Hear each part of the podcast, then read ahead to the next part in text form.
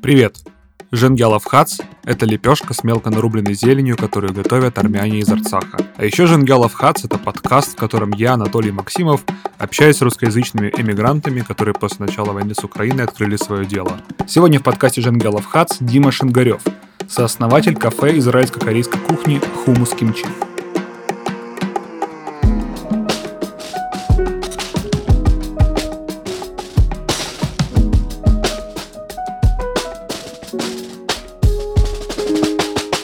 Многостотысячный приезд россиян в Армению в 2022 году ознаменовал лавину открытий самых разных заведений в Ереване. От веганского микробара до огромного клуба пространства с китайским чаем и хендмейд-маркетами. Туф, к сожалению, закрылся, и его основатель отказался говорить со мной о клубе в подкасте. Но другой сторожил, о котором говорили примерно все мартовские релаканты, жив, прекрасно себя чувствует и даже расширяется. Сама идея открытия кафе израильско-корейской кухни в центре Еревана, который и так славится гастрономическими удовольствиями, мне кажется безумной.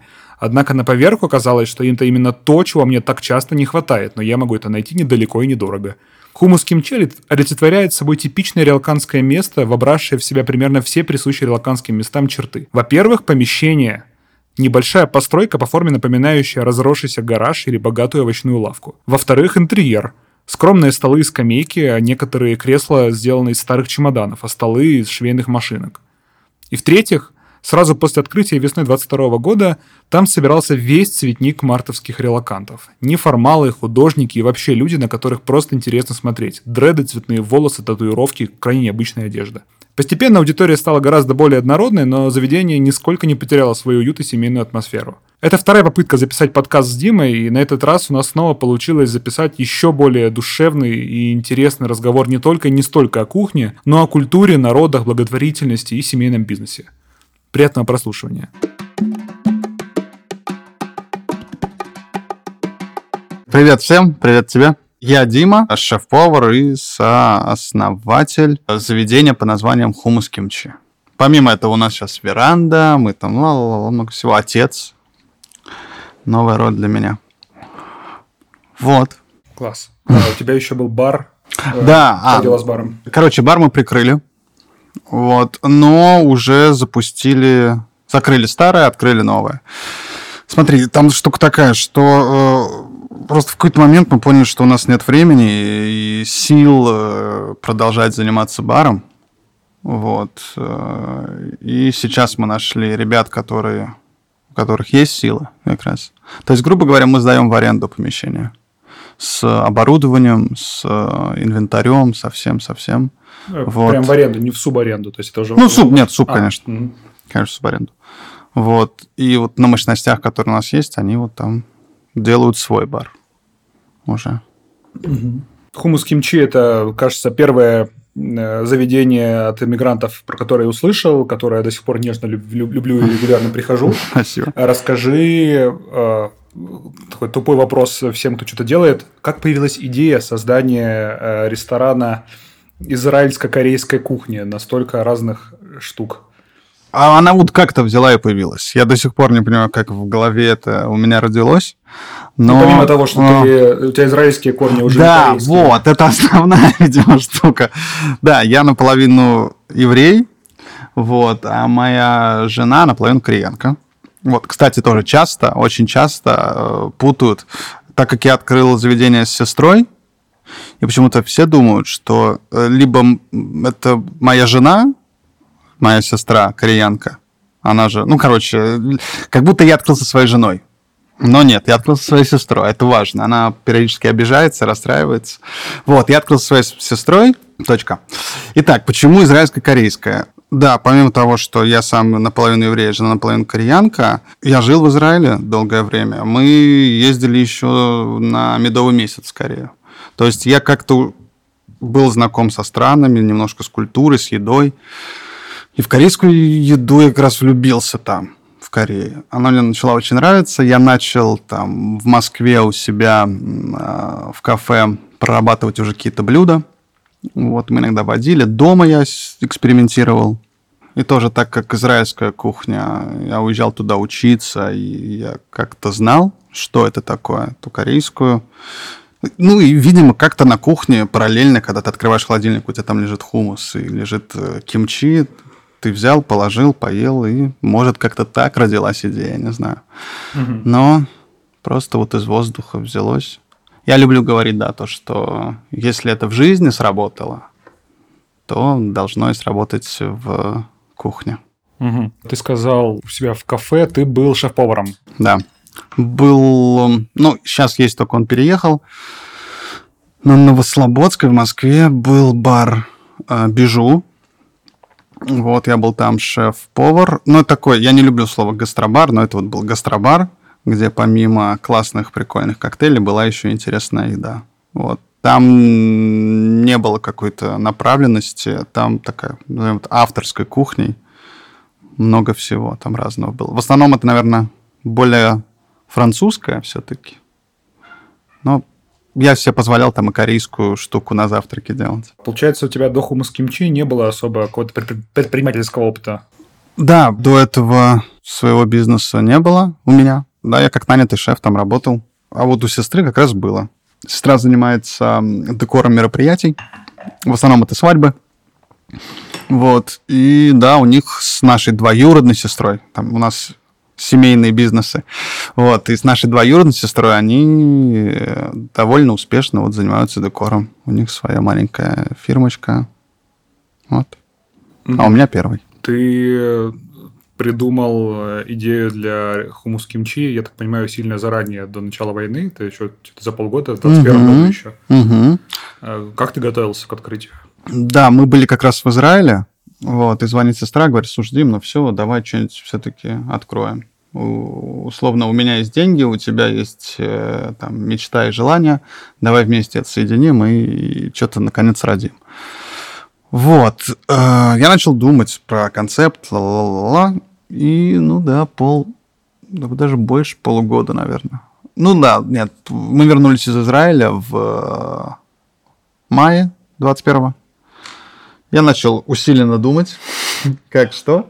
Вот, но где-то в середине лета пришло понимание, что это должна быть израильско-корейская кухня. Вот, и ты начинаешь с меню. Ну, даже не с меню, наверное. Ты, когда вот уже придумалась концепция, то, что будет такая вот кухня, Э, мы с сестрой собрались, начали просто накидывать, как мы видим вот это наше заведение, что там должно внутри, для кого это должно быть, э, условно, ценник какой должен быть на блюдо. Вот. И круто, что мы говорили об одном. То есть она говорила то, что я хотел сказать, потом я говорил то, что она хотела сказать, и все вот удачно у нас сложилось. И началась проработка там меню. Насколько сейчас э, ресторан похож на то, о чем вы говорили вот за полгода до его открытия? Ну, очень.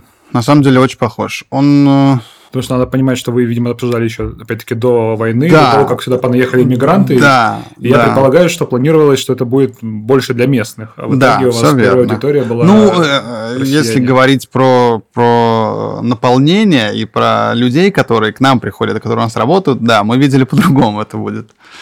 Но как это внешне именно выглядит, как меню составлено, какую мысль мы даем, транслируем, принципе, все сохранилось. То есть мы изначально хотели сделать какое-то небольшое место, уютное, со всякими там мелочами, с таким небрежным ремонтом каким-то.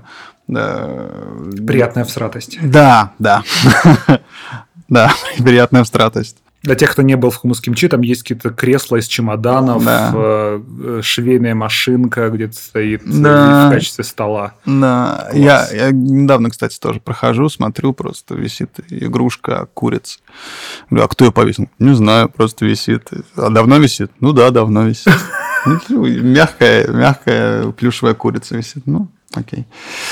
Вот, началась разработка меню. Над меню я довольно долго думал, потому что как это тоже, ну, все-таки израильско-корейское, и потом понял, что это должно быть вот эти, которые у нас сейчас система два разных комбо, которые ты там как-то дополняешь чем что хочешь. И там большой выбор э, сайдов, так называемых, небольших закусочек, которые тоже можешь в стол взять, чтобы каждый взял там что-то попробовал, поел. Вот. Тоже идея была, что сделать эм, не фьюжн, то есть не, не мешать блюдо Пусть люди сами мешают у себя на тарелке блюда. Мы просто говорим, что вот это израильская штука, это корейская штука. Вместе это тоже супер.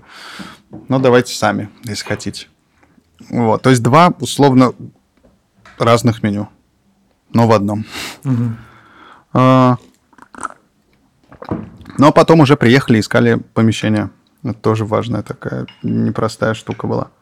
Каково тебе э, конкурировать э, с армянской кухней? Потому что там э, мне всегда казалось, что вокруг Армении, там Грузии, например, стереотипы, mm-hmm. то, что там вкусно. В целом, как будто что есть ощущение, что здесь довольно много всякой разной кухни, ну, в основном, конечно, армянской.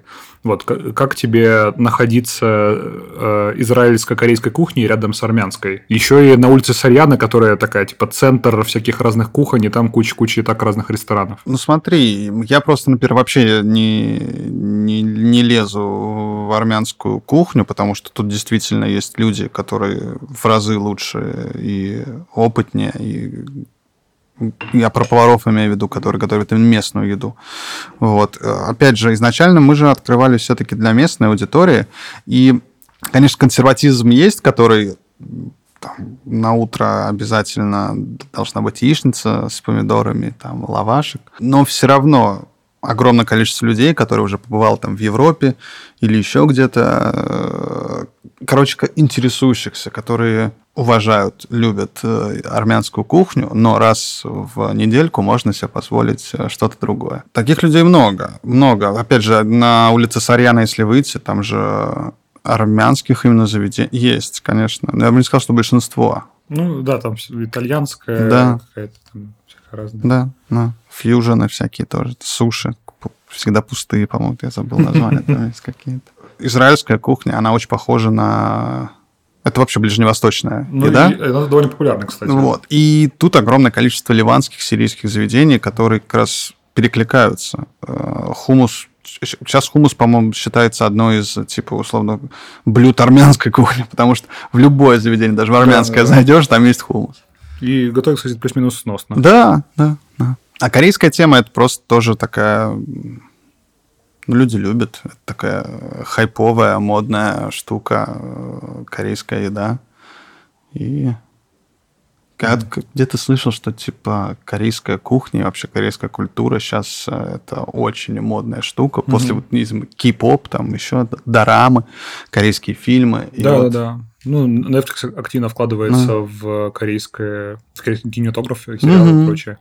Слушай, я, я когда слышал про какие-нибудь э, рестораны какой-то конкретной кухни, я себе представлял себе, что это вот чисто супер традиционная штука и вот такой вот типа портал в другую страну. У тебя же, сколько я знаю, в меню часто используются какие-то местные ингредиенты и немножко подмешиваются в традиционные блюда. Насколько вообще это распространенная практика, когда люди адаптируют не местную кухню к местной э, флоре? Ну, вообще это давно уже есть такая штука. У тебя заведение, и ты готовишь именно ингредиенты своего региона. Там есть темы, то, что ты там не дальше 100 метров от ресторана. Если ингредиент дальше растет, то все, это хрень.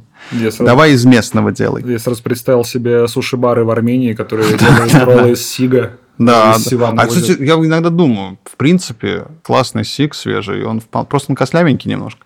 Но я думаю, сашими, сига, если ты уверен, правда, в рыбе, то я думаю, вполне можно из форельки этой. Это интересно, когда ты приезжаешь в другую страну, и ты видишь э, продукты, который ты там, ну, в Москве не видел такого количества какой-то странной зелени, например. И тут есть крупы тоже, которых я в Москве не видел. Какая ну, очар, например, это полба, полба, да, но какая-то более дикая, что ли. Интересно. Авилук тот же самый тоже. Вот у нас в меню есть авилуковый суп. Интересно взять что-то из этого сделать. Да и вообще, я, извини, я вообще именно хочу, чтобы в хумус кимчи у нас сейчас из, э, скажем так, не местного, э, это перец качукару, который мы заказываем, который для кимчи, а остальное э, плюс-минус местное. То есть я стараюсь избегать вот этих вот, которые совсем этих продуктов тут нет, по-любому привезенные откуда-то. Я пытаюсь без них. А почему? Ты хочешь типа место рынок поддержать да. или, или какой челлендж как-то? И, да, там много всего, да. Ладно, самое простое это дороже. Обычно в Армению приезжает что-то, если это кокосовое молоко, это обязательно дорогое. Эм, поддержать местный рынок в том числе, потому что тут ну, огромное количество действительно интересных, каких-то уникальных ингредиентов, которые довольно гармонично вписываются не только в армянскую кухню, но и в израильскую и корейскую. Э, челлендж. Ну, и просто хочется в Армении делать из, из армянского чего-то. У нас долгое время в холодильнике чуть ли не принципиальная у меня позиция была, ну, не чуть ли, а реально принципиальная позиция была. Все напитки только, только армянские. Сейчас у нас появилась и сидр российский, и еще что-то. Ну, там и люди хотят, люди просят, такие, ладно, пожалуйста. Сейчас армянский сидр можно найти в целом. А, сейчас, да, есть, э, есть. Я 2022 сейчас варит свой сидр. Суперский, он у нас есть, да. А, Очень вкусный. Это мне он, да, вкусный. Вот чего у вас нет, это безалкогольного пива. Ну, безалкогольного пива тут вообще в Армении как-то да. напряженка. Я все собираюсь, собираюсь его начать закупать, никак не соберусь. Да. Очевидно, в начале открытия заведения у тебя основная аудитория была русскоязычная, русские, россияне. Угу. Сейчас я все больше вижу, что много местных приходит. Как э, можешь примерно оценить, какая доля местных к тебе приходит? Ты прав, вначале это были только русскоязычные ребята. Ну, там, типа, ладно, 10% это были кто-то э, из Армении или экспаты. Сейчас ну, опять же, была еще опять волна после мобилизации, тоже там опять крен в сторону э, ребят из России. Сейчас же, ну, слушай, у меня ощущение, что процентов 50 это русскоязычные, 40 это ар- армяне, и 10% это экспаты какие-то. Причем к армянам я еще отношу армяне не, не из Армении. Из США приезжают армяне, из, э, из Франции, еще откуда-то. откуда Угу. И вот 10% это именно просто испанцы какие-то, немцы приходили. Шотландцы были. Вот. Да, круто. Мы, в принципе, именно для местных-то и открывали изначально, а потом, ну, по-другому стало. Насколько для тебя вообще важно, чтобы сюда больше местных приходило, чем россиян? Вообще важно ли для тебя это? Да нет, не важно. Ну, то есть, главное, чтобы люди ходили для меня, чтобы они пробовали новые вкусы, и чтобы как-то получали удовольствие от еды, которую мы делаем. Просто, если мы говорим про россиян, да, они уже могли познакомиться с какими-то интересными вкусами. И, опять же, Питер и Москва. В, в регионах э, тоже поскромнее. Питер и Москва, они перенасыщены, там огромное количество всех кухонь, которые только в мире есть, мне кажется, там можно найти. Угу. И как раз в Москве, когда еще жили, я очень любил ходить по каким-то вот таким кухням, типа монгольская, эфиопская, помню. А, ну, Фобо там потом вообще на каждом углу появился. Но изначально тоже Сайгон на Савеловском рынке туда ходили. К чему это все веду? Э, я спросила, сколько важно, чтобы ходили а, местные, да. не местные. Конечно, просто хочется, чтобы местные ходили побольше, чтобы они узнавали, чтобы они пробовали. Эти люди из Москвы, из Питера уже такое пробовали. Они скорее ходят, ну, за вкусами, которые когда-то пробовали, и за атмосферой, да, такой классный.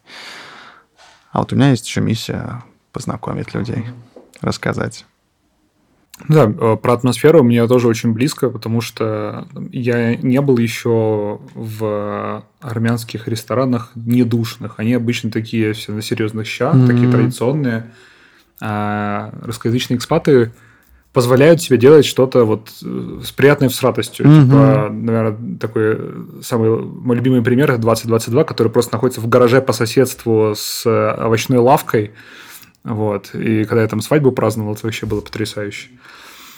Веранда, вот, хоббитские стульчики маленькие. Да, да, да, да. Стулья, которые очень, очень маленькие, странно крутятся и скрипят. Вообще супер огонь. Да. Вот. А, поначалу у нас были, ну, то есть местные действительно это с опаской к нам ходили поначалу, потому что в рест... когда ты идешь в кафе, в ресторан, либо это какой-то фастфуд, где ну, ты ну, заказываешь на стойке. пошел. Да.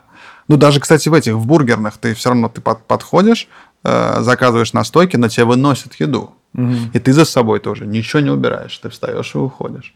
А если говорить про кафе там, и рестораны, конечно, тебе приходят, тебя там хостес встречает, тебя провожают, угу. тебя сажают, меню через 20 минут приносят.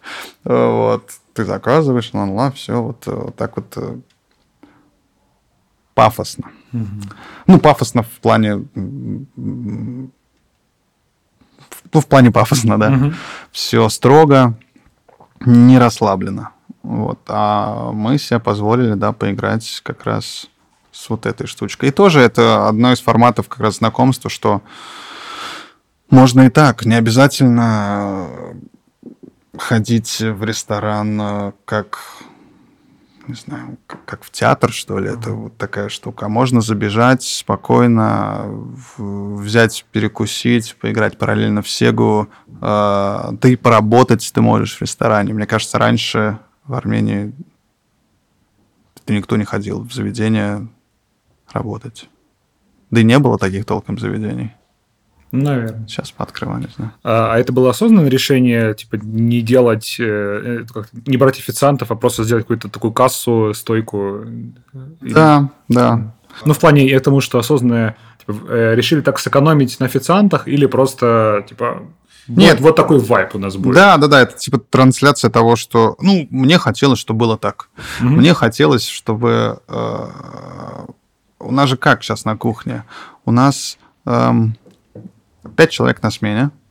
А, это пять позиций. Э, кассир, человек на гриле, человек, э, который э, собирает блюдо, Четвертое – это человек, который берет блюдо с гриля, берет блюдо собранное и дособирает, э, поливает сверху соусами и уже отдает гостю. И пятый человек – это мойщик. Посуда. Да. Mm-hmm. И эти люди они могут даже в течение дня меняться, но обычно как каждый день ты стоишь на новой позиции. А, что ну, все супермены универсальные да, солдаты. Да, да, да, да, да. И да, изначально я так хотел, чтобы так и было. И как раз я в то же время основатель, шеф-повар. У меня сегодня смена на мойке. Ну, значит, я сегодня весь день мою посуду. Окей. Ты за пару месяцев после нашего первого дубля несколько сменился контекст. Сначала хотел поговорить с тобой о том, что Хумус Кимчи довольно активно участвовал в сборе благотворительности, сбора средств для беженцев из Арцаха, но mm. недавно палестинские террористы напали на Израиль. Mm-hmm. Как ты переживаешь эти события? Как это влияет на твою жизнь? У меня есть родственники в Израиле друзья. А, мой четвероюродный, по-моему, брат служит. Я там жил, в конце концов. У меня гражданство. Да, я гражданин Израиля. Все это очень э, страшно. И я периодически, знаешь, там в сторис хочу что-то написать, причем отвлеченное абсолютно. Что-то там, типа, вот, э, какая красивая погода, какая классная не могу как-то, типа, как я могу там, что-то писать отвлеченное, когда вот такое происходит. Но, с другой стороны, я и не пишу ничего. Ну, короче, я вообще ничего не пишу. Я решил не, не, не расшатывать лодку. А, потому что в Армении тоже есть свое отношение к э, Израилю. Израиль поставляет оружие Азербайджану, э, дроны. Вот. С помощью этих дронов и там э, вооружений Азербайджану удалось, ну, не, не только из-за этого, но в том числе, да. Поэтому здесь отношение к Израилю своеобразное. Ну, в Украине тоже, э, тоже такая штука. Я помню, что э, мне кто-то из армян рассказывал, что из-за того, что Украина тоже поставляла Азербайджану какие-то там беспилотники, да. такое, ну, да. тоже к Украине, конечно, сочувствуем, но как бы не все так однозначно. Угу. Ну, в общем, я, я, я переживаю, мы постоянно там, с женой общаемся, с сестрой. Очень меня, конечно, злит люди, которые э, не называют Хамас террористами, и э, люди, которые сравнивают Хамас с э, палестинцами, Вот. Израиль тоже, конечно, очень активно занялись э, всем этим и довольно радикально действуют, но, но все равно я на стороне государства Израиль, нежели на Хамаса уж точно. Палестинцы, ну, страшно все это, в общем. Страшно. Ты как, да, насколько сильно ты себя идентифицируешь как израильтянин, как э, еврей? Не сильно. Не сильно. Особенно после того, как я тут пожил, да, уже два почти года. Ну, к примеру, я пожил в Израиле, я понял, что ну, мне там не очень нравится жить. Да? Что все-таки э, культурой я не израильтянин. Я русский. Эм, вот. Э, и был осознанный выбор, что да нет, скорее всего, вряд ли мы там еще поживем. Как там запасной вариант, да, не против. Там тоже хорошая погода, там тоже есть возможности какие-то, там есть приятные люди классные. Но немножко не мое. Вот. Но когда такое происходит, ну, то есть, тоже, если сравнить, больше я, конечно, переживаю, что в России происходит. Ну, просто это немножко разные вещи, да, Израиль и Россия. Тут, э, когда приходят террористы, берут телефон жертвы, убивают беременным, там, скрывают животы, снимают это на их э, фейсбучные аккаунты и выкладывают, и это видят их родные. Ну, и после этого говорят, ну, не знаю, Хамас террористы или не террористы? Ну, не знаю. Ну, для меня очевидно все. Ну, я помню, Медуза недавно выложила фотографии из места, где там, они убили какие-то там десятки младенцев, по-моему, mm-hmm. там обожженные трубы младенцев. Такой, mm-hmm. какую жесть вообще. Mm-hmm. А в ответ говорят, а вот Израиль там, не знаю, больницу бомбил. Mm-hmm. Хотя вроде как не он бомбил, что это сами, сами Палестины запустили, что-то там... Там прикол же даже в том, что, что больница не попала, там это попало на парковку около больницы. Ну, ну, летят, летят со всех сторон. На меня тоже там периодически при, при, прилетает. Типа, а вот это что за хрень? А это как ты можешь оправдать? А почему они до сих пор не начинают наземную операцию? Возьмите снайперов, у вас есть снайперы, выйдите в Палестину и точечно террористов пощелкайте. Ну, Тебе об этом пишут, при том, что даже да, бывает. публично не высказываешься, все равно... Да, да, да, да, да. Жесть. Ну, это знакомые. Это, типа, не то, что кто-то со стороны мне вдруг пишет. Нет, это там знакомый приятель. Так как я слышал, кто-то из э, публичных э, личностей евреев, кто переехал жить в Израиль, им там говорят, ну что, переехал от войны? Да, это... Тяжело это. Ну, а еще, знаешь, какая я тут недавно слышал, что э, вот Израиль э, уничтожает палестинцев, бомбит храмы, больницы э, и там школы. Мы все знаем, кто делал так же. И потом я думаю, ну это, наверное, про Россию имеется в виду. Он говорит, нет. Оказывается, что это потом раскручивается про гитлеровскую а. Германию. Нет, это есть старая шутка про, ну, про то, что... А знаете, кто еще так делал? Гитлер. Типа, знаете, кто любил хумус? Гитлер. Да, кто, кто, да, да, да, кто любил кроссворды решать? Да, да. Ну да, это... То есть это просто из России это говорят. Mm-hmm. Вот, они школы бомбят, больницы бомбят. Вы знаете, кто еще так делает? Гитлер. Ну ладно, Гитлер, хорошо. Я вообще тоже про Израиль частично спросил во многом, потому что я сам человек, который мало чего понимает про Израиль. То есть я тоже слышу с разных сторон э, разные мнения. Я, конечно, у меня есть базовое понимание, что ну, убивать мирных жителей нельзя. И если вы по любой причине убили мирных жителей там, на музыкальном фестивале или где угодно, ну, вы козлы, так делать нельзя, это очень плохо. Но в целом какая-то геополитическая история Израиля для меня кажется очень сложной, потому что звучит, конечно, все странно. Типа, были, значит, всякие арабские народы, все у них было прекрасно, а тут появляется огромное количество евреев, и такие, кстати, у нас теперь будет с 48 года здесь свое государство. Угу. Вот. И Звучит странно. И пришло он такой, так, ребята, расступитесь, тут, значит, да. Израиль поживет. Да. Вот. И в целом, конечно, в таком контексте раздражение палестинцев более-менее понятно. Угу. Но потом начинаешь ковыряться и понимаешь, что вообще-то евреи жили в этом месте ну, испокон веков, просто их стало чуть больше жить после начала, э, после окончания начала Второй мировой войны. И, ну да, просто огромное количество людей, которые и так там жили, решили ну, государство образовать. Ну, окей, допустим. Вот. Но, типа, так или иначе, э, убивать людей – это неправильно, плохо. Неважно, отнимали они вашу землю тем или иным способом или mm-hmm. нет.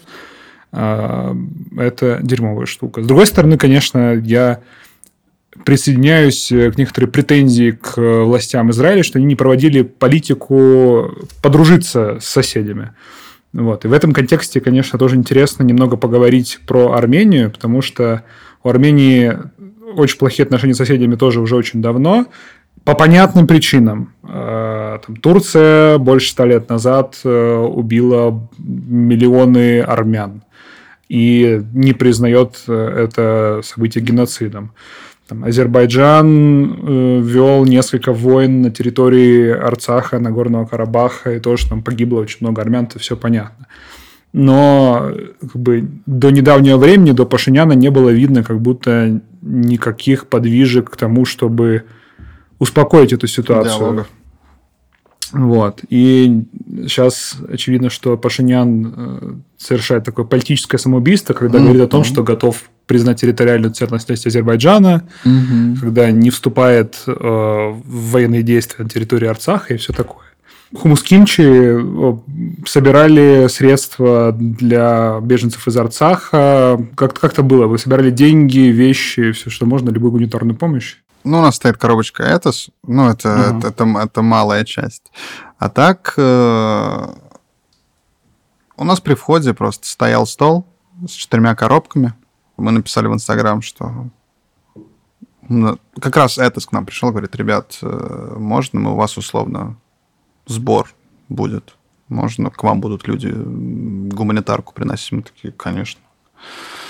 Вот поставили стол, четыре коробки, люди притаскивали продукты, медикаменты, э, вещи.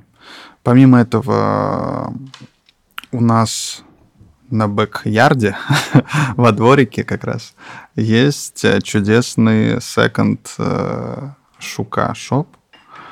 Э, и девочка Карина уже давно, кстати, занимается тем, что собирает помощь если я не ошибаюсь, то это беженцы тоже из Арцаха, которые сейчас живут э, рядом с городом Марарат. Вот. И она уже давно, там, типа, чуть ли не год, по-моему, возит туда шмотки, тоже еду, еще что-то. И она тоже начала сборы, и много людей тоже к ней приходили. Вот. Мы им отправляли. Ну, вообще, я смотрю, Хумус Кимчи так э, очень много каких-то волонтерских активностей проводит. И вижу, что вы регулярно собираете деньги на лечение котиков. На котов, да. Еще, да. Я так понимаю, это местные, которые там у вас да, по району бродят. Да, да. Ну, то есть, э, когда мы сняли наше помещение, была одна кошка. Была одна кошка. Как только мы сняли, смотрим, она уже с пузиком ходит. Ну, окей, родила. И вот сейчас это, по-моему, уже это ее внуки. Вот, да. То есть э, всех э, ее детишек мы попытались стерилизовать. Вот. Она ушла, что-то я ее давно не видел, она где-то убежала, в общем. А вот дети продолжают жить и приносить еще потомство. Вот, стерилизовали. Сейчас родились маленькие котики, не успели мы все-таки одну стерилизовать. Она родила шесть котов. Кошмар. А, осталось двое. Всех мы пристроили. Вот. Ну, то есть тоже мы отвели к ветеринару, проверили какие-то прививки, уколы, ла-ла-ла-ла. Это тоже потрясающая девушка Ира, потому что у меня не было... Ну, я котов, если честно, не очень-то люблю, но своих вот этих местных наших, конечно, они умиляют. Э, но чтобы заниматься, не хватает у меня как-то желания. Ты, ты себе ребенка завел для этого, да, заниматься. Да. А вот Ира, девочка, молодец. Взяла все в свои руки, говорит, давай идем сделаем то, давай сделаем все. Я такой, конечно, я только за. Угу. Вот. Насколько вообще для тебя важно заниматься благотворительностью и почему? Ну, по крайней мере, многие люди хотя бы разделяют это. То есть, там, типа, вот у меня есть мой бизнес, он вот про какое-то дело, а я вот сам себе на личной страничке могу что-то поделать. Ну, и кто-то вообще этого не угу. делает. А у тебя это как-то вот явно вместе. все вместе, да. А, ну, тут большое влияние еще сестры, потому что она больше как раз топит за эти все штуки. Знаешь, в какой-то момент просто, когда прошлым летом нас ограбили, Угу. Покрали, ограбили. Слышал про это. Ну, короче, вынесли, да, у нас э, ночью... Там, планшет? Планшет, вот. кассу. Э, мы написали об этом в Инстаграм и просто увидели, сколько отзывчивых людей, которых как вам помочь, как вам помочь, мы очень хотим. Вот. И поняли, что ресурс, который у нас есть, Инстаграм, он может что-то делать. Что это не просто там три с половиной тысячи подписчиков, а это люди сопереживающие, готовые помочь. И когда э, мы понимаем, что есть люди, которые нуждаются как раз в помощи, мы это транслируем, или не люди, или животные. Мы это транслируем у себя, и наши гости, подписчики наши с удовольствием помогают. Это очень приятно и классно. И мы вместе делаем вот такое большое классное дело. Это здорово. Мне в этом смысле кажется довольно очевидным. тебя ну, как бы, вайб от э, хумус кимчи, потому что это семейное кафе, угу. значит, вот там э, брат с сестрой открыли, там история э, тебя с женой и все такое. И я как-то проецирую на себя и понимаю, что когда заведение о себе так говорит более-менее откровенно, то и отклик будет да. соответствующий. То есть да, я правда. думаю, что какой-нибудь там сетевой ресторан или какой-то более напыщенный ресторан, если скажут, что у них что-то украли, вряд ли будет такой отклик. Да, не может, и не скажут. Еще и не скажут, да. Угу. Собственно, э, как-то помогли вам с тем, что вас там обокрали? Да, ну, ну э, помимо огромного количества подбадривающих приятных слов, э, Яндекс нам местный Яндекс подарил э, планшет, который как раз украли. Ну, не, не тот, но, короче, mm-hmm. подогнали планшет. Ну, мы до сих пор на нем работаем. Спасибо ребятам большое. Классно. Вот. Э, Полиция ну, нашла преступников? Да нифига. Да? В том-то и дело, что э, мы написали заявление, несколько раз нас вызывали. И ладно бы, знаешь, они там говорили, ну ладно, да что вы пишете, но мы это никогда не найдем, а снимите там это заявление. Ну нет, никто не отговаривал, пожалуйста, давайте. И все, и замолкли. Mm. Вот за год ноль. Какой вы тогда понесли примерно ущерб? То есть вот планшет, видимо, там, не знаю, 10-20 тысяч Там, рублей, смотри, там тоже фишка, ты чем планшет. Так как мы... Ну, мы открывались на свои деньги, да, без mm-hmm. инвесторов. И очень много мы принесли из дома, грубо говоря. Э, в том числе подаренный моей сестре iPad Pro. То есть у нас касса была просто на iPad Pro. Вот. И его вымыкнули. Так, в кассе, я не помню, по 200 тысяч драм. 500 баксов? Угу. Да. Ну, неприятно. Но, Но это... Ну, жить можно. Ну, дневная выручка. Да. Угу раз уж мы заговорили про деньги, да, проговорим про деньги. Как, э, как дела вообще у хумус кимчи? Растете вы, не растете? Сейчас у нас пауза. Сейчас у нас Плато? пауза. Да, угу. да. Когда мы только открылись, резкий рост. Угу. Вот, мы набрали людей новых. Э, потом после мобилизации еще больше рост. Вот, мы окупились как раз, э, начали Ничего уже... Меньше, чем за год окупились? Да, да, за полгода. Вот. И потом появилась идея открыть еще бар. Угу. На, вот, на, на вот этом вот все. Давай еще бар открою. Вот, открыли бар. Ну и так получилось, что э, бар не очень-то и пошел. И, считай, хумус кимчи субсидировал бар. Вот. Э, сейчас мы отказались от бара. Но и, и, и сам хумус кимчи тоже потихонечку у нас такая пауза легенькая, потому что сейчас мы поняли, что там нужно кое-что поменять, переделать, докрутить.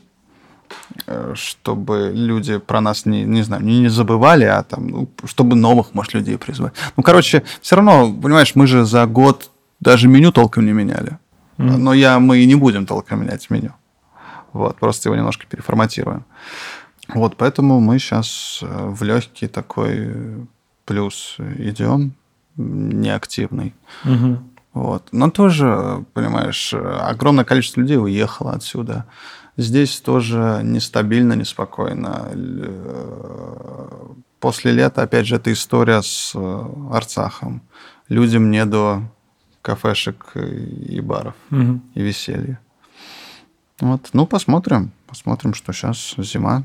Зима, в принципе, не, прошлая зима не была провальной какой-то. Вот посмотрим, как. Ну, как кстати, тут э, тоже про зиму у меня вопрос. Летом у тебя, значит, большая задняя площадка, на входе несколько столов стоит. Зимой очевидно, что на улице сидеть не так приятно. Угу, ну, только днем, да, может, если ну, солнце светит. Да, да, насколько вообще это влияет на, на посещаемость, на выручку? Что-то есть какие-то идеи, что с ним делать? Потому что я вижу, что в некоторых ресторанах ставят большие такие тепловые пушки. Пушки, да. Ну, мы, может, пушки поставим. Зимой мы заносим часть столов внутрь. У нас плюс два столика внутри появляются. Становится плотнее.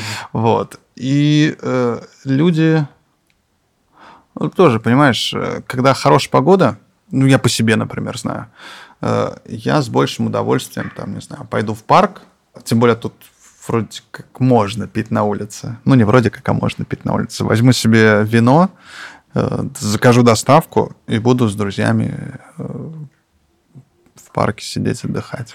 Вот. А зимой как раз хочется, если забиться куда-то и выйти. Поэтому, э, в принципе, не было большой разницы лето и зима. Всегда условно битком. Люди угу. всегда сидят. Ну, просто потому, Плюс... что когда летом битком, то это и помещение, и еще и все ну вокруг, ну, да. а зимой битком это только ну, помещение. Да, да, ну да. Но, к примеру, внутри летом не всегда битком. Я бы не сказал, mm что битком. Ну, плюс ко всему, может, помнишь, у нас вот касса, слева вот есть такой условно барный столик. mm Вот тут вот у кассы, э, где всегда столик. наши вещи лежат, или кто-то из сотрудников сидит. А зимой и там, и там сидят гости. Ты сказал, что запускались без инвесторов, mm но я помню, ты рассказывал, что помогал э, муж сестры. Да. Э, Муж сестры угу. и наш старший брат еще. Да, да, да, точно. Сколько примерно стоило открытие места? Я тебе скажу в долларах. Ага. Потому что мы все из долларов да, брали. 20-22 э, тысячи. Клево. Да. Ну, курс был другой. Э, э, если брать на драмы, то, по-моему, типа 500 драм был доллар. Что-то такое. Вот. У меня просто есть знакомый, который э, скоро открывает бар за 7 миллионов рублей примерно, или что-то такое. Угу. Вот. И я... Тут? Да, здесь. Я подумал, так, что-то как-то дофига получается. Это почти 70 тысяч долларов. Вот. Э, интересно, как это все будет работать, как это будет окупаться. Ну, ты говоришь, что, значит, за полгода окупилось. Да, ну, в, в то время, да. Но, опять же, мы же очень много... Сами все делали? Да экономили, скажем так, mm-hmm. и делали все сами. Ремонт сами делали? Да? Э, больше, ну не большую, но большую часть mm-hmm. ремонта делали сами. Часть мебели это нам подогнали тоже родственники, как раз вот эти э, чемоданы, стулья, кресла, это наши родители сделали. Вот э, за оборудованием я ездил в Москву, э, покупал бэушное, угу. вот привозили сюда. То есть ну, мы, у нас был ограниченный бюджет, и мы вот пытались в него вписаться. Расскажи, каково вести бизнес с родственниками? У меня, видимо, какой-то очень супер э, все удачно и классно, потому что я вообще никаких проблем не вижу. Э, видимо, все на доверии каком-то. Mm. Ну да, на доверии. Крайне редко бывают. Ну, понимаешь, если какие-то у нас спорные вопросы, если мы не согласны с чем-то, а это бывает крайне редко, крайне-крайне редко, то все равно мы, ну, довольно просто находим компромисс. И работать с сестрой у меня... Дрались в детстве? Ну да, бывало. У нас еще старший брат. Вот, и да, бывало, что я там в коалиции с, со старшим братом, а, там, типа, на следующий год в коалиции с младшей сестрой. Ну, да, где-то посередине был между. А они частенько враждовали, да. Я иногда то ту сторону принимал, то другую. У тебя есть э, это такая классическая проблема сэндвич, когда, Средний. типа, э, да, когда старший ребенок зашуганные его там заставляют за всеми следить, младшие разбалованные, а среднего не заметили вообще. Я тоже слышал про эту тему, что средний ребенок это какой-то там недолюбленный, какой-то ты ну, вылез и появился, ну и ладно. Да, как-то нет. Как-то нет. А, нас всех троих любят. Всех троих не любят. Или не любят, да, уважают. Не знаю, у меня никогда таких комплексов не было про среднего были какие-то шутки там, то, что там типа... Ты приемный, нет, ты приемный. А не, ну это, конечно, это мы с младшего, вот как раз Сашку, сестру, мы с братом постоянно говорили, что она приемная. Какой-то рязанский дедом мы придумали. Еще что-то. Причем, ну, на... Классика. Не, не было у меня никогда проблем. Единственный момент это... У меня мама очень хотела дочку. Вот, и когда родился старший брат, он такая, ну, ладно, сейчас, будет, сейчас будет дочка. Ага. Вот, и рождается второй ребенок, сын, угу. я. Э, и, как она говорит, что она заплакала. Вот. И там типа акушер говорит, ну что вы плачете, если что, еще придете, дочку родить. Да, обязательно, точно приду. Вот.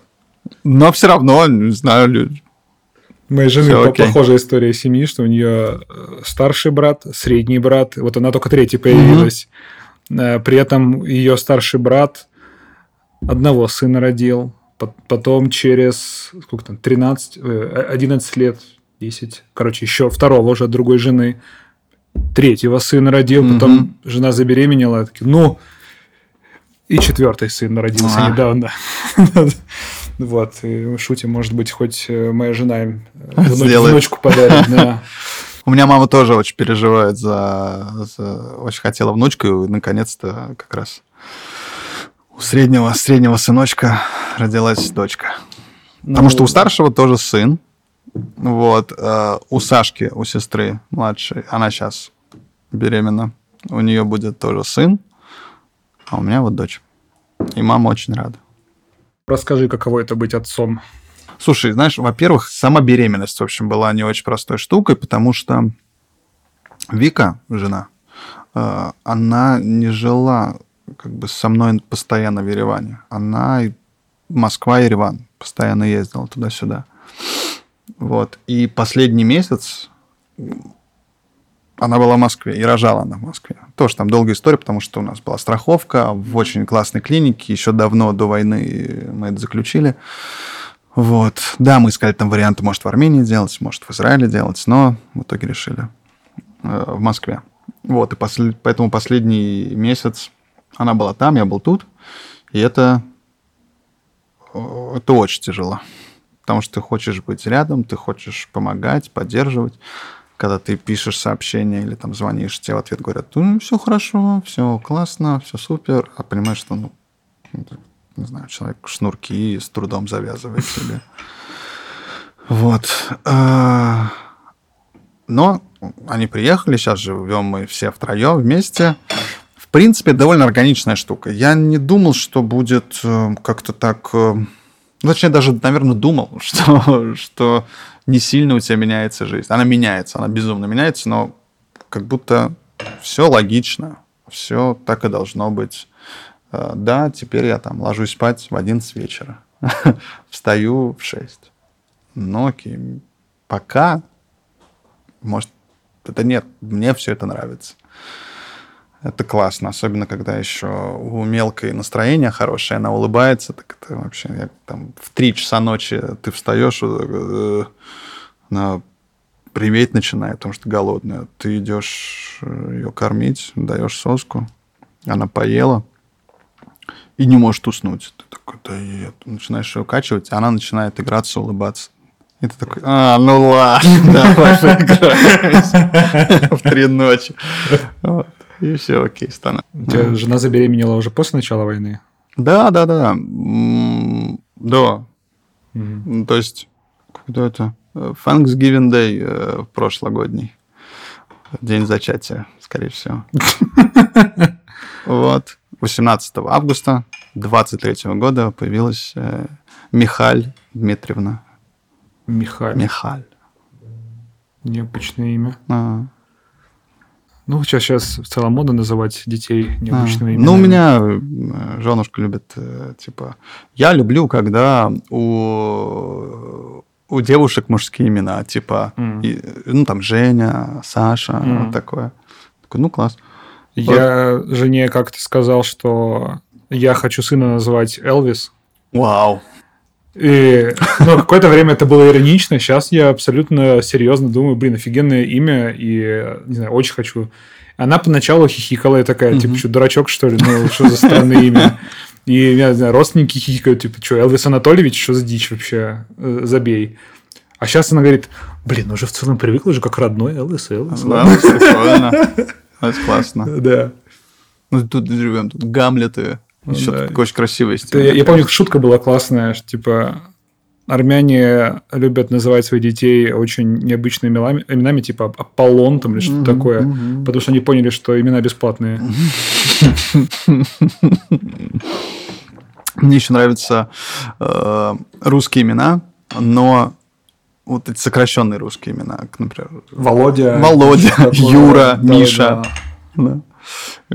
Миша Тигранович. Это таксисты так... Э, да, я вижу водителей такси, имена тоже такие. Но я слышал, что это происходит потому, что много армян воевало в Афганистане, и они приехали с войны, у них там были там, позывные. Э, не, не позывные даже, ну просто, как называется, однополчане, угу. с которыми они там как-то сдружились, ну, которых а. назвали Володя. Типа. И они приезжали, они, может быть, не знали полное имя, и они такие, ну, будет сын Володя. Ну, это еще до Афгана. В, ну, Пашиняна, там, во Второй мировой, в конце концов. Ну, не, да. Не Ваваевич. А, Ваваевич, да. да. То есть Вова у него папа. Да, да, да. Прикольно. А, как тебе, не знаю, вообще выращивать ребенка в новой стране? А, думаешь ли ты там, о детском саду? То есть я помню, что в России это была довольно серьезная проблема, что, не знаю, там люди записываются в детский сад еще до рождения до ребенка рождения. или что-то такое. Да, да, да, да. Вот, там, с медициной как-то, может быть, сложно, но понятно, предсказуемо. Здесь все новое. Вот как ты с этим справляешься? Или ты там жене передал ответственность за это? Ты, типа, пока вообще не, не думаю, в общем, об этом. Mm. Мы нашли клинику хорошую. Ну, то есть там тебя ведется как раз ребенок с рождения до года, тебя все комплекс, ты там звонишь, записываешься, все, тебя обследуют, надо, если надо, приезжают.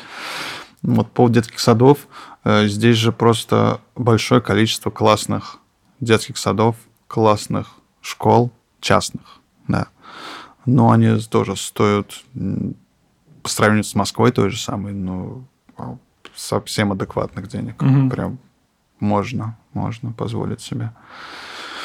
И, ну, два месяца. Я пока еще не думаю о детском саде. Не, ну это но... понятно, детский сад понятно, но какие-то есть более ранние штуки. Не знаю, а, ну вот врач, все окей, мы нашли mm-hmm. клинику, да. А, знаешь, из нюансов тут э, город не предназначен, увы, для мам с колясками, для инвалидов. Ну, банально, Очень... как подняться с Сарьяна на ну, вот хумус кимчи, да, это ну... вопрос. Оставлять внизу на парковке. Угу. И, и полгорода такие, увы. Да. Понимаешь, там типа... Мы недавно решили на метро проехаться. Не получится у тебя. Если ты инвалид, нет. Вот. И много-много такого. Ну, у нас сейчас квартира. Э, мы живем на улице Айгидзора, там повыше. А, он находится условно ущелье, которое вот к реке Раздан идет. Угу. Вот, и у нас так получается, что ты заходишь с улицы, первый этаж, проходишь по прямой, на первом этаже квартира, заходишь в квартиру, и с той стороны дома ты уже на третьем этаже. Вот так Да. И это удобно. А, еще у нас э, есть э, э, не пандус, у нас э, в подъезде э, есть парковка. У нас открывается вот так вот дверь, и мы просто открываем и с колясочкой выезжаем аккуратненько, закрываем. Прикольно. Да. да. Ну, а все остальное, там, типа, вот мы вы- выходим на улицу, там нет тротуаров. Ты идешь по проезжей части минут 10, мимо тебя машин. Вот. Ты же до этого жил у сестры с ее мужем Да, долгое время. да, да, полтора, ну, нет, не полтора, ну, может, полтора, долго, в общем, долго я жил, ну, и потом приезжает жена, говорит, ну, там, я знал, что она уже беременная, и говорит, ну, нам нужно отдельно, я говорю, да, конечно, конечно, нужно. В, итоге снял, когда она уже Ладно. приехала? Нет, я заранее все-таки, заранее, за три месяца я снял заранее. Не, отличная квартира, в хорошем месте, 12 минут пешочком до Хумс Кимчи, М. только вот с тротуарами проблема, а так все окей. Я ну, наслышан про проблемы предпринимателей, у которых дети, что им, они работают 24 на 7. Но в целом, я помню, когда мы в прошлый раз Мгм. рассказывали, ты говоришь, что в целом ты почти все время на работе. Мгм. Как ты выделяешь время на то, чтобы с ребенком общаться? А знаешь, тут э, как-то тоже все гармонично вышло. Хотя я видел много раз, что ты сидишь, кормишь мелкую там около хумскимчит, как ты, э, у тебя жена на работе сидит. Да, не, она там же. Э, Смотри, у нас сейчас так э, распределено. Э, Я ложусь условно в 11 спать, жена кормит ребенка там, в 12, потом в 3 ночи, а потом уже я просыпаюсь в 6, и у меня начинается день. Мгм. Вот, э, во-первых, ты, когда просыпаешься в 6, у тебя появляется... Ну, то есть, все равно ты покормил ребенка, ты сходил в душ с ребенком, ты поиграл с ребенком. Она уснула. В 8 утра она уснула, ты уже 2 часа протусил, даже кофе выпил. Ты, все, у тебя день начался. Ну, ты берешь ноут, начинаешь что-то ковырять делать. Ребенок просыпается, жена просыпается, вы вместе завтракаете, выходите в 10 часов, там, в 11 в хумус кимчи уже, потому что нужно прогуляться с мелкой. Ты прогуляешься, доходишь, и как-то, опять же говорю, все гармонично. Я могу утром поработать из дома, потом прихожу туда, там спокойно могу время провести. Тоже мы такие родители, э, Вика называет нас такие цыганские родители, потому что дома мы проводим, ну, меньшую часть, ну, их не меньше. Ну, короче, вот мы в 10 утра выходим и там в 7 вечера приходим. И вот все это время мы не прям все в хумус кимчи, но Ну, в в, основном. основном. там. да. Просто это довольно сильно рушит стереотип о том, что родители, ну, по, по крайней мере, один родитель все время проходит дома с ребенком, там играет с ним, кормит, пытается убираться, при этом не поехать крышей, работать, Мгм. что-то там с собой заниматься. Но тут, конечно, Мгм. Круто звучит. Ну, опять же, там, типа, условно есть няньки, назовем это так, моя сестра, ребята, которые работают, друзья наши, которые приходят. М. И по поводу поиграть, так это, пожалуйста, они с ними с ней поиграют. Типа, а можешь помочь там ее поддержать, или там я пока руки помою, там перепеленаю, не знаю, может там смесь э, для нее сделать. Такие, да, да, давай, давай, давай. Наоборот, помогает. Ну, у тебя в целом, я так понимаю, в коллективе довольно семейная атмосфера вообще. Да, да, они как будто, да, э, мелкую воспринимают частично и как свою. Но они тоже, понимаешь, они видели меня и Вику, наши отношения, и как я переживал, когда ее не было, как мы были вместе, и вот, наконец-то, родилась э, Михаль, и мы с ней приходим, и они тоже кайфуют и радуются. Ты частично упомянул, что можешь поработать из дома, э, там, когда приходишь, приходишь э, в хумус кимчи.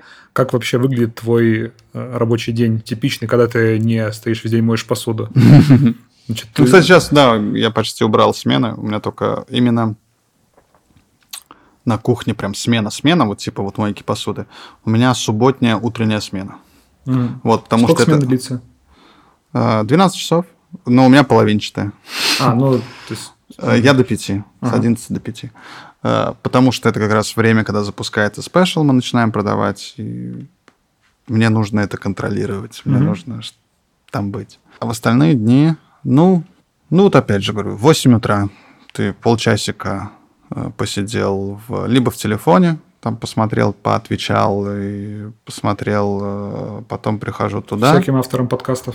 В том числе, кстати. Ой, не знаю. Ладно, я потом расскажу. Ладно, давай сразу расскажу. Довольно, скажем так, популярной э, СМИ, относительно популярной СМИ, на меня вышел, говорит, вот, Дим, мы хотим записать большое интервью с тобой. Я говорю, ну, давайте. Договорились по Зуму. Вот. Три с половиной часа. Мы болтали по Зуму. Фига себе. Три с половиной часа. Но на этом не закончилось. После этого мне пишут, Дим, привет. А там, на самом деле, приятная очень девушка, редактор. А пришел фотограф, еще отдельно фоткал все. Вот, пишет, Слушай, Дим, э, вот я там поговорил с редактором, вот там, ну, она, можешь еще ответить на ряд вопросов? А, я такой, ну, без проблем, давай. Присылает 24 вопроса.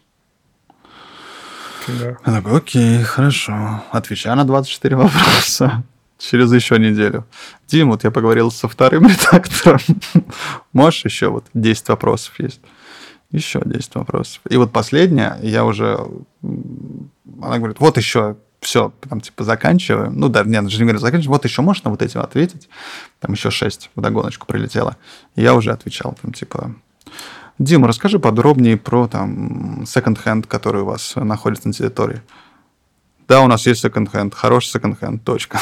я уже все, типа, ребят, ну хватит, сколько можно. Слушай, блин, три с половиной часа, как-то я даже не знаю, что можно так подробно ну, спрашивать. вот, вот, скоро выйдет.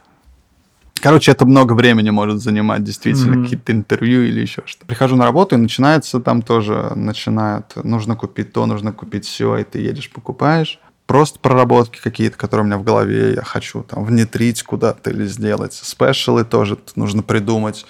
Ты ходишь, вдохновляешься, думаешь, сочиняешь, изучаешь э, интернет. Вот. И, в принципе, вот как раз к часам пяти вечера я обычно уже все, уже дистанцируюсь, заканчиваю рабочий день. Выходные сейчас обычно, ну, не особо бывают прям выходные. Выходные, просто выходные дни я прихожу в Хумус Кимчи на часа полтора, на два. Вот. А в рабочие дни подольше. Я так понимаю, э, хумус кимчи находится в совладении тебя, Саши и вашего старшего брата. Ну да. Или как? Да, и ну и Тигран, это муж сестры. Ага. Как у вас роли распределены, у кого какая зона ответственности?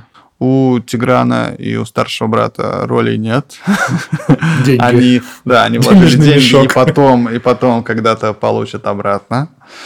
У нас с Сашей я отвечаю за кухню, что творится там. Саша отвечает за счета, бухгалтеры, разрешения, лицензии, за mm вот эту бумажную штуку. Она директор, я шеф-повар. При этом я регулярно вижу ее там то на заказ стоит, то что-то где-то Да, иногда, ну да, да. Но она еще украшением угу. цветочки покупает. Э, и вот сейчас вот тоже Хэллоуин, я не знаю, когда это выйдет, но вот угу. на следующей неделе Хэллоуин. И вот сестра сегодня поехала на рынок, закупила всякими штуками, и сейчас, по-моему, украшает там сидит. Но она просто параллельно еще приходит просто работать по своим э, делам свадебным вот этим. Просто приходит, mm чтобы не дома, а чтобы там, и параллельно, если тоже какие-то задачи, вопросы, тоже можно решать на месте. Старший брат э, живет в России? Нет, старший брат сейчас в США. А, он хоть раз был в Москвиче? Был, да, не, был, был. Он очень любит. Да, когда мы открылись. Он сейчас на Новый год тоже приедет. Mm. Вот. Не, было не раз. Мы спешл с ним делали. Вот. Он э, когда-то давно работал барменом, барбеком даже. Вот. И любит эту штучку, там что-то понамешать. Вот. И у нас был э, три коктейля, по-моему, от него. Вот. Прошлым летом. Не последним, а которое было. 22-го. Вот. Но после этого еще приезжал. Угу. Редко видимся, но видимся. Вот сегодня мы списывались, он э, в США, он купил себе газовый гриль, что-то там про копчение мы заговорили. Э, он говорит, тут что-то хочу закоптить. Ну, нужно коптильню отдельно покупать, не знаю. Ну, я говорю, слушай, а есть там специальные девайсы такие для газовых грилей, куда просто там щепу насыпаешь, ставишь и закрываешь барбекюшницу, и у тебя все коптится. Он такой, вау, круто, класс. И сегодня скидывает ссылку, что, что заказал на Амазоне вот это, вот это, вот это. Спасибо, Дим. Вот. Блин, для меня недавнее открытие – это копченый тофу. Это mm-hmm. пипец как вкусно. Просто отвал башки. Вау. Э, Ты знаешь, кстати, что Илюха uh-huh. будет сейчас тофу делать? Ну, он уже делает. Не, не знал. Короче, ну, из 2020. Да-да-да, я понял. Вот, он э, называет это коровой. Видимо, какой-то аппарат, uh-huh. который делает тофу. Да, он делает... Сейчас я тебе могу фотку показать. Он говорит, я уже брал у него на пробу. всего делает. Он там да, из сидоры варит, да, и стул да, какой-то из да, пластика да. переработанного сделал. Ну, я думаю, когда выйдет то, когда выйдет интервью, э, короче, у нас э, на бэк-ярде, опять же, Илюха снимает помещение, и у нас будет Джингалев Хац еще. Вау. Вот, он нашел арцахских женщин, как раз беженок, э, которые будут делать Джингалев Хац. И, и, и надеюсь, что он скоро согласится все-таки с ним записаться. Это у меня пару Ну, он деловой, очень, ну, как бы у него вот, раз, два, три, четыре. Говорит, пять тонн тофу. Я говорю, я хочу себе на постоянку в меню. Окей, со следующей недели можем начинать. Класс. Я просто нашел недавно в Инстаграме, не помню где и почему, э, какая-то армянская женщина, забыл уже ее имя. Короче, они в Инстаграме называются Калибри Веган Фуд или что-то mm-hmm. такое. И они продают тофу, копченый тофу, веганскую бастурму, и вот я еще у них молоко взял вне прайса. Соевое? Да, да, угу. огонь. Я сам делаю соевое молоко, но задалбываюсь его сам делать. Угу. Вот, решил это на аутсорс отдать. Илюха мне рассказывал, что тут очень дорогая соя в Армении. И поэтому тофу, который вот был, он был дорогой, скажем так, угу. ну, который есть. А он взял из России, по-моему, сырье я на Wildberries заказываю себе. А, ну вот. И даже там, типа, тысячу рублей за 5 кило, что-то такое. Во, ну, во, во, копье вполне. Люди, которые привыкли делать какие-то штуки в России, э, при переезде в Армению сталкиваются с тем, насколько отличается развитость сервисов различных в Армении. Вот. Мы с тобой в первом дубле об этом частично поговорили. Ну да, расскажи тебе, насколько отличается сервис, с которым ты сталкиваешься вот э, как-то в бэке своего ресторана а. угу. в Армении в сравнении с тем, что было в России. Потому что там мы, простые смертные, и твои клиенты сталкиваемся с тем, что, не знаю, там банк нам не открывает счет, не знаю, там такси чуть-чуть там похуже приезжает и так угу. далее. Вот с чем ты сталкиваешься? В Москве у тебя есть поставщики, и они борются за тебя. Вот. Они пытаются максимально широко дают тебе линейку продуктов. Ты им в WhatsApp пишешь сообщение в 12 часов ночи, в час ночи, в 2 ночи. В 10 утра это у тебя в ресторане. Если что-то они не привозят или меньше, они тебе заранее отвечают, Говорят, слушай... Сейчас 05 ночи. Ну, там есть ночные, да, чуваки, которые ага. отвечают. Есть там, типа, утром 8 утра они приходят, или там в 7 утра смотрят на складах, ла-ла-ла, и тебе там звонят, или... Ну, в 7 никто не звонит, но там, типа, в 9 сообщение, то, что вот э, молоко, там, 3,2%, там, домик в деревне нет, возьмете там пармалат, условно, он по такой же цене. Угу. Ну, хорошо, да, возьму. Или если такого нет, может быть, вот эта альтернатива есть. Ла-ла-ла. Короче, здесь же, здесь же тебе говорят, слушай, ну ты поздно прислал заказ в 7. Извини, но поэтому там я не смогу тебе завтра там привезти вот это, вот это, вот это. Ну, в принципе, тоже окей, ладно. Но ты отправляешь заказ в 7, как договорился, там, или в 6 даже. 6 вечера. Да, mm-hmm. что тебе нужно... Тебе еще ресторан работает 6 часов, но ты уже должен понимать, что, что закончится. Ну, mm-hmm. окей, это можно, в принципе. Вот, ты отправляешь заказ, говоришь, мне вот с 11 до 12 нужна доставка, привозят тебе в час часть продуктов. Говорят, ну вот яйца и муку я сейчас смотаюсь на другой склад, тебе привезу. Говорю, а еще там была, кстати, картошка, там, не знаю, и лист салата.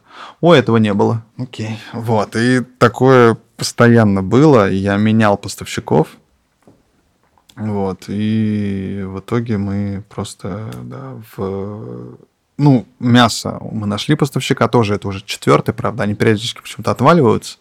Вот, нам приходится искать. Э, но вот мясо. С овощами у нас тоже сейчас все окей. Нашли хорошие овощи. Э, алкоголь это отдельная история. В принципе, там все относительно стабильно и классно. А вот, вот это вот э, крупы, сахар, соль, масло, такая вот штука, нам приходится покупать просто в магазине. Да, у вас там вроде есть хоть супермаркет рядом. Я... Нет, туда мы тоже да, бегаем, да, но mm-hmm. это, это на самом деле в каждом ресторане mm-hmm. и в Москве, и везде бывает такое, что ой, а муки нет. И ты бежишь э, просто в магазин за наличные покупаешь. Вот, мы заказываем в Сити, в Ереван-Сити. Mm-hmm вот эти все мелочи. Там ну, это когда, большой. когда-нибудь приводит к тому, что там, теперь приходят тебе гости, ты говоришь, извините, вот этого, этого, этого нет. Нет, нет, нет. Ну, у нас тоже, опять же, у нас максимально меню так сделано, что у нас нет каких-то эксклюзивных, опять же, там, пюре манго, или там кокосовые сливки, или там что-то вот такое вот. Э, у нас обычный классический такой набор, простой довольно. Поэтому, если вдруг этого нет в Сити, вдруг, то внизу... Во всем Ереване нет. Ну да, скорее всего, так и есть. Да, если было нет с, там, авокадо. То... Я хотел пошутить, когда сказал, что было авокадо какой-то момент. Мне говорят, вы покупали единственное авокадо в городе. Был у нас в прошлом летом, этим летом не было, что нет пекинской капусты. Нет. Я в один магазин, второй, третий. Я на рынок. Нет, вообще, вообще нет. Я говорю, а что такое будет? Да, будет, но просто, не знаю, жара, там, не знаю, не сезон, там все сгнил, не знаю. И мы делали из обычной белокочанной капусты кимчи. В принципе, кому-то даже больше понравилось. Люди замечали вообще разницу? Ну, не, ну, он заметно. Она больше Тонкая. хрустит, да, она толще, все. Ну, короче, другое это. Но главное, что мне это не, не по себе. Ага. Это прикольная штука, это вкусно, это классная вещь. Но это не то. Это не кимчи, в общем. Когда сделаешь веганское кимчи? Сделаешь ли когда-нибудь?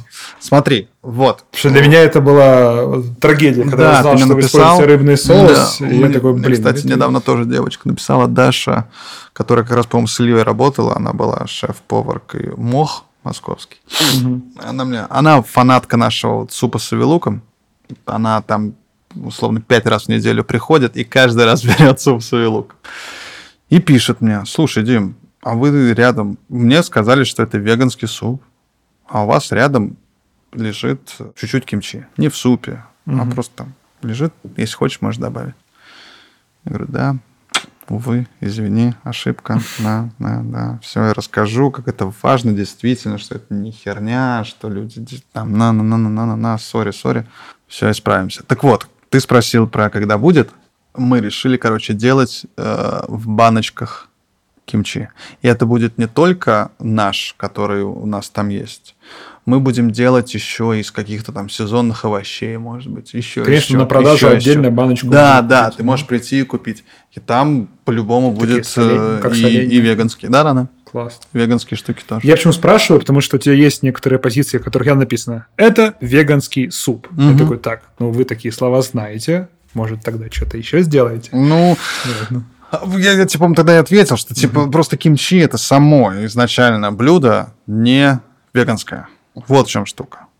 Я ел веганский хаш, поэтому для меня нет вот. ничего не Конечно, конечно. Там бургеры, котлеты, там все. Нет, вот пельмени ел. Просто для меня э, веганский хаш это вот то, что, мне Слушай, кажется... это интересно. Просто не, некоторые, ну, собственно, все мои знакомые армяне, с которыми как-то плюс-минус близко общаюсь, они, когда видели мою историю с фотографией с веганским хашем, сказали... А кто это делал? Это Люх как раз? Э, нет, это был доктор Веджина Пушкина. Да. Они сейчас перешли на доставку только, ага. но все еще, собственно, делают. Можно ага. купить у них веганский хаш. А-а-а. Вот, это такой э, суп э, с чечевицы, да, по-моему, из чечевицы, там какой-то они дают э, лаваш туда хрустящий, очень много чеснока и ну я не пробовал обычный угу. хаш, угу. но по консистенции это то, что похоже на то, что люди описывают. Очень жирное, очень плотное, густое э, и очень вкусно. Вот. Ну, а еще можно сделать. Ну, да, из, из круп ты вытягиваешь. Ну, да. Или из нуты еще. Да, нут там тоже, по-моему, используется. Не, я когда э, переехал в Ереван и стал страдать из-за того, что не хватает э, вегетарианской кухни, Мгм. не говоря уже о веганской, мне очень нравится то, что я сам делаю. Это какие-то там котлеты из нута. Э, Вот я начал покупать сою, делаю соевые котлеты. Мне капец как нравится. Я иногда думаю, блин, может бросить это дурацкое IT, открыть свое вегетарианское кафе. Я буду сам там готовить. Вот. Э, Но потом я смотрю на свои котлеты, которые одна вот такого размера, другая вот такого. Такой, ну, нет, это на поток пока ставить нельзя. Рановато. Да. Да, так вот, у нас скоро тофу будет, Класс. если что. И у нас скоро будет... Мы периодически пишем у нас в Инстаграме, что, чуваки, у нас как бы еще завтраки условно есть. У нас можно взять яйцо, там то-то, то-то, то-то. Это крайне редко считывается. Скоро у нас будет отдельная менюшка, что э, вот мы для вас уже собрали, ребята, два яйца, хумус, салатик и пита. Два яйца можно заменить на тофу, если что. Слэш веганский. Вот, пожалуйста. Ну, мне очень нравится интерфейс менюши, когда там есть такие значки, типа Я листик понял, да, веганская, да. и Ну, либо надо, бывает да. сыр, это значит просто вегетарианское, ну, там, с молочкой мгм, что-то такое. мгм. Это самое Окей. офигенное. Ну да, сразу считывается. Ну, я думаю, мы сейчас все равно будем переделывать внешнее Мгм. меню немножко, и, наверное, надо. Не, наверное, а сделаем. Штучки. У меня остается только мой э, этот классический э, блиц финальный. Э, Что ты делал два года назад? А тут был, нет? Нет, не был я тут. Ты, по-моему, рассказал, что в декабре приехал, кажется. Ну, в январе, да. Значит, ну, ну, на Новый год я приехал. Значит, не тут, да? Запутался. Не тут, не тут. Я был в Москве. Я был в Москве и... э, 24 октября 2021 года. да. Вполне вероятно, что я был в Ереване, кстати. М. потому что моя сестра уже была тут, и они нашли помещение, которое нужно посмотреть. Ну, я вообще просто решил приехать, чтобы тоже посмотреть, как тут, что тут. Потому что до этого в Ереване был только в 2018 году. Вот, надо было посмотреть, какой Ереван в 2021 году. Ты уже не работал, получается? Нет, я уже не работал. Мы в мае вернулись из Израиля. Я начал, мы как раз начали думать про заведение. У меня были какие-то подработки. Э, Опять же, я в- и был поваром в лагере Камчатка летом. Потом... Это лагерь, который в Эстонии, кажется. Эстонии, это да. Про который недавно рассказывал Петя Верзилов у Дудя. Да, да, да, да, да. Я не смотрел, но мне кто-то уже говорил, да.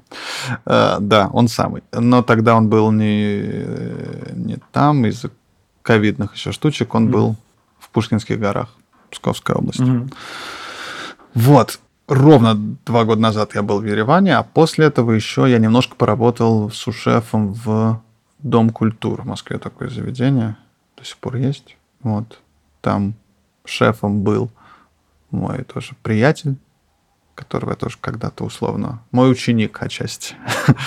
Вот. Там был шефом, позвал меня. Я говорю, слушай, мне нужно там два месяца поработать. А, тоже. Я понимал, что я приеду сюда, и я хотел устроиться на какую-то такую работу, на которую я, ну, наверное, никогда в жизни. Ну, ладно. Тфу-тфу. Короче, я хотел устроиться в доставщиком в самокат, э, кухня на районе, там, Мгм. Сбермаркет. Там везде, блин, нужен э, телефон на андроиде. Даже в Яндекс доставка. Ну, короче, везде, чтобы быть курьером, тогда тебе нужен был телефон на андроиде. Я такой, ну ладно, значит нет. Окей, в Макдональдс. Прихожу в Макдональдс, ну, а, у вас борода, мы вас не можем взять. Я такой, «Да, ёпта, Хорошо. Я ходил в гипермаркет Лента, чтобы поработать пекарем. Вот. Ну, Просто интересно, короче, было, как эта кухня работает, что это, чего. Тоже меня не взяли, говорят, слушай, чувак, ты что-то overqualified, странный парень, нет, извини. Вот, такой, блядь, ну ладно. И написал другу, да, приходи нам, общем, человек нужен. Так бы могла случиться такая история, как у Феди Овчинникова из Дуда Пиццы, который там долго работал в Макдональдсе Мгм. и, посмотрев на все процессы, решил вот сделать клевую Дуда Пиццу. Да. Где ты себя видишь, если где ты видишь через 5-10 лет? Останешься ли ты в Ереване к этому моменту или как? Не знаю, вообще не знаю. Хочется ли Сейчас, понимаешь, в Ереване? хотелок много. Я очень хочу домой вернуться. В Москву, в смысле. В новую. Мгм. Без вот этого дерьма. Прекрасную Москву будущего. Мгм. Мгм. Которая Ну, Которая осталась в прошлом. Будет ли она через 5 лет или через 10? Хочется верить, что будет. Мы купили квартиру в Москве в 2019 году. Сейчас доделали ремонт. Сейчас мы будем сдавать. Я там ни разу не был. Только на фотках видел. Вот. Э, В Ереване тоже себя вижу. У нас здесь сейчас э, есть, в конце концов, бизнес. да, У нас много друзей, знакомых. И самое логичное это продолжать тут. Если, опять же, и сюда ничего не придет. Слухи разные ходят. Израиль. Ну, сейчас там тоже все так себе. Но, в принципе, я себя там тоже могу видеть. Много где, знаешь, там есть просто прикол в том, что иногда поступают предложения там от друзей, от приятелей.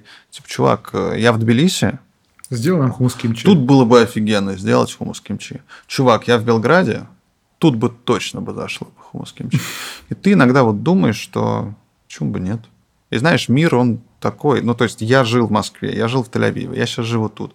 И я понял, что ну, не обязательно при, при- прям привязываться к месту. Будет только круче и лучше, если ты там попробуешь год пожить в другой стране, в другой культуре, с другими людьми. Я просто еще такой ну, довольно просто начинаю общаться с людьми. Друзьями я с ними не стану, скорее всего, вряд ли. Потому что там это более глубокие для меня процессы. Но вот Плак-плак. поприятельствовать, поприятельствовать с удовольствием классно. Э, Опять же, сейчас появился ребенок. Не знаю, немножко тяжелее, но мне кажется, для мелкой это как будто и круче. Она растет, будет расти, может, в разных культурах действительно. Тут я согласен, что ребенку, скорее всего, прикольно. Это вот вопрос ну, про тебя. Сколько тебе лет сейчас? 35. Ага. Просто и мне 28, и я уже чувствую такое, что... Блин, я хочу, э, как говорят американцы, немножко settle down. Типа уже сесть. Загнездиться. Да, потому что я такой смотрю, нет, прикольно, базару ноль. Но хочется где-то сесть и получать Мгм. паспорт потихонечку Мгм. начинать, или Мгм. что-то такое, язык учить местный. Ну, тоже, может быть, И вот я все время мечусь между этим. У меня есть израильский паспорт. Да? С израильским Да. паспортом, ну, тебе не нужна ви... Без визы. Европу, да. Да, помимо этого, по-моему, тебе даже... э, В США Короче, можно. это- ну, в США сейчас они там думают, что без виз сделать. Но пока там виза нужна, но она довольно простая, на Ага. 10 лет, пожалуйста. Но в Европе, по-моему, ты даже работать можешь. Мгм. Вроде бы. По израильскому паспорту. Ну, в общем, приятный паспорт. Да, поэтому, может быть, из-за этого я так вот свободно об этом думаю. Мгм. У меня вопросы кончились. Если тебе хочется еще что-то рассказать э, или спросить меня, я с удовольствием поддержу и послушаю. А, а, а, а, про пиво. Ты же пивом э, вроде... Я всё х- да. Ну, в смысле, не увлекался, ты привозил даже. Или хотел Нет, нет, я, привозить. я думаю, что я... Я очень надеюсь, что на следующей неделе я закажу уже. Э, точнее, через неделю. Я сейчас общаюсь с бухгалтером, свожу циферки в табличке. Э, У меня стоит сейчас задача найти себе 10 точек сбыта. Мгм. Вот. И если все сложится, когда, надеюсь, все сложится, я закажу Что и ты хочешь возить? безалкогольное пиво. А, ну, у тебя, если что, есть одна точка сбыта. Точно. Хорошо. Если ты ничего не можешь придумать, э, ты рассказал в прошлом дубле классную историю про то, как ты э, хотел купить что-то какие-то яйца или зелень для шукши, или как называлось там. Короче, блюдо, какая такая типа омлет с каким-то с, томатами. И... Шакшука? Ша- шакшука, да. А, Да. я вчера его встретил, кстати. Э, Да, эта история крутая. Есть израильское блюдо шакшука. Это такой густой э, томатный с перцами и с пряностями соус, э, в который разбиваются яйца, они там так варятся, жарятся, тушатся. Вот. И вот такое вот классное блюдо спит, и ты все это прям ешь, офигенная штука. Остренькая она. Вот. И мы делали спешл с ними, и э, в течение дня я решил на работе вынести просто мусор. У нас там нужно выше подняться. Выкидываю мусор, спускаюсь вниз. И, и опять же, сейчас уже нет, но раньше в старом ремонте обуви бабули-близняшки продавали овощи. И мы часто там тоже, если у нас что-то заканчивалось, там вдруг резко кинза, там зеленый лук или опять там или не рассчитали, огурцы с помидорами кончились. Мы к ним бегали быстренько. Я думаю, а возьму я у них помидоры, сейчас проработаю шакшуку. У них, тем более, недорого было. И ты смотришь, там это лето, это офигенный такой огромный помидор. Взял пару помидоров, и сидит с ними мужик. Зачем тебе помидоры? Я говорю, ну вот я повар, буду готовить блюдо, называется шакшука. Шакшука, что это такое? Ну вот рассказываю. Херня твоя шакшука. Вот я готовлю яичницу с помидорами. Пошли, я тебя угощу. Я такой, ну, стою вот с этими помидорами, только что вышел, думаю, ну, типа, извините, мне там работать нужно, только да ладно, пять минут. Я вот тут живу рядом, пять минут, пошли, сходим. Такой, ладно. А там, ну, действительно, есть момент везде в ресторанах, там, типа, условно, с 4 до 6 тихо, потому что, условно, люди, которые обедали на работе, уже пообедали, люди, которые придут поужинать или после работы, еще не пришли, и вот два часа довольно спокойно. Я такой, ну ладно, быстро схожу с тобой. Вот, э, пять минут. В итоге идем, идем и минут 15 уже до его дома. Он заводит, действительно, у него там на плите это яичница с помидорами. Он меня угощает, открывает Возможно, холодильник. ты не первый. Возможно, день, да? Каждый день водят таких э, бедолаг. Открывает соленья какие-то, водочку наливает, начинает болтать. Ну, в общем, мы с ним очень классно поболтали. Он показал свой дом, часа полтора я у него провел. В итоге ушел, забыл у него эти помидоры. Он мне потом вслед крикнул, Дим, ты забыл помидоры. Вернулся. И после этого, да, он к нам периодически захаживает.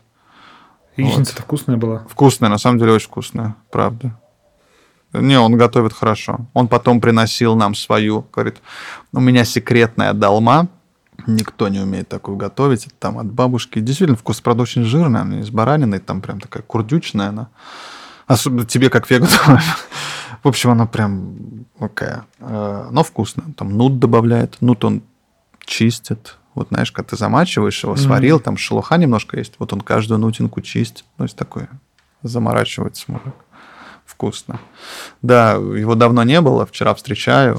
Идет, хромает с палочкой. Говорит, Здравствуйте, Сергей, там что вы? Давно с ним? Да вот, ногу сломал, к вам не ходил. Я говорю, ну, выздоравливайте, ну, а сейчас выздоровлю, приду. Вот. Класс. Наш друг-сосед. Быстро по поводу нута. Бытовой вопрос. Вы чистите нут? Нет. Нет. Мне просто говорили, что... Я иногда тоже сам готовлю хумус, у меня получается он сильно более грубый, и мне говорили, что чтобы он стал нежнее, надо как раз очищать. Да, есть какие-то там способы, есть. как его очистить. Там я как-то через тряпочку, полотенце у нас был израильский шеф, который говорил, вот так надо делать, это только так вообще хумус, обязательно его чистить. Okay. Я, мне говорили, что надо типа перепад температур, что надо кинуть сразу из кипятка в очень холодную воду, в со или в соде варить, какие-то разные варианты. Сода я пробовал. Тема такой, нет. А, забил, смотри, есть вариант, если ты хочешь его таким нежным пюрешным сделать, это после того, как ты сварил, э, пробил в блендере, ты берешь сито, выкидываешь его в сито и протираешь mm. через сито. И вот у тебя оттуда будет вся шелуха, в принципе, останется, и у тебя будет нежный, гладкий хумус. Mm-hmm. Но это заморочка, как бы. Да. Ну, я... Если для себя дома, то это без проблем я можно сделать. два раза прокручиваю через мясорубку, угу. и в целом ничего. А, у тебя блендера нет? Есть блендер, просто в какой-то момент он меня э, устал. Он устает, да, от хумуса он устает. Вот, поэтому ну, аж перегревается, я да, да, да, горячо да, держать. Спасибо тебе огромное, что второй раз согласился. Тебе поговорить. спасибо, с радостью, с радостью. Вы слушали подкаст Жангела Хац, и с вами был его ведущий Анатолий Максимов. Подписывайтесь на телеграм-канал подкаста, ссылку на него вы найдете в описании к этому выпуску. Там же вы найдете ссылку на мой Patreon. Подписывайтесь, чтобы поддержать выход новых эпизодов. Делитесь своими любимыми выпусками с друзьями. Мне сейчас очень нужна поддержка. Совсем скоро я начну выпускать видеоверсии подкастов и дополнительные материалы. Приходите на улицу Сарьяна в хумус кимчи, чтобы попробовать самый вкусный хумус в городе и погладить милых котеек. Услышимся совсем скоро. Մերսի շատ. Հաջողություն.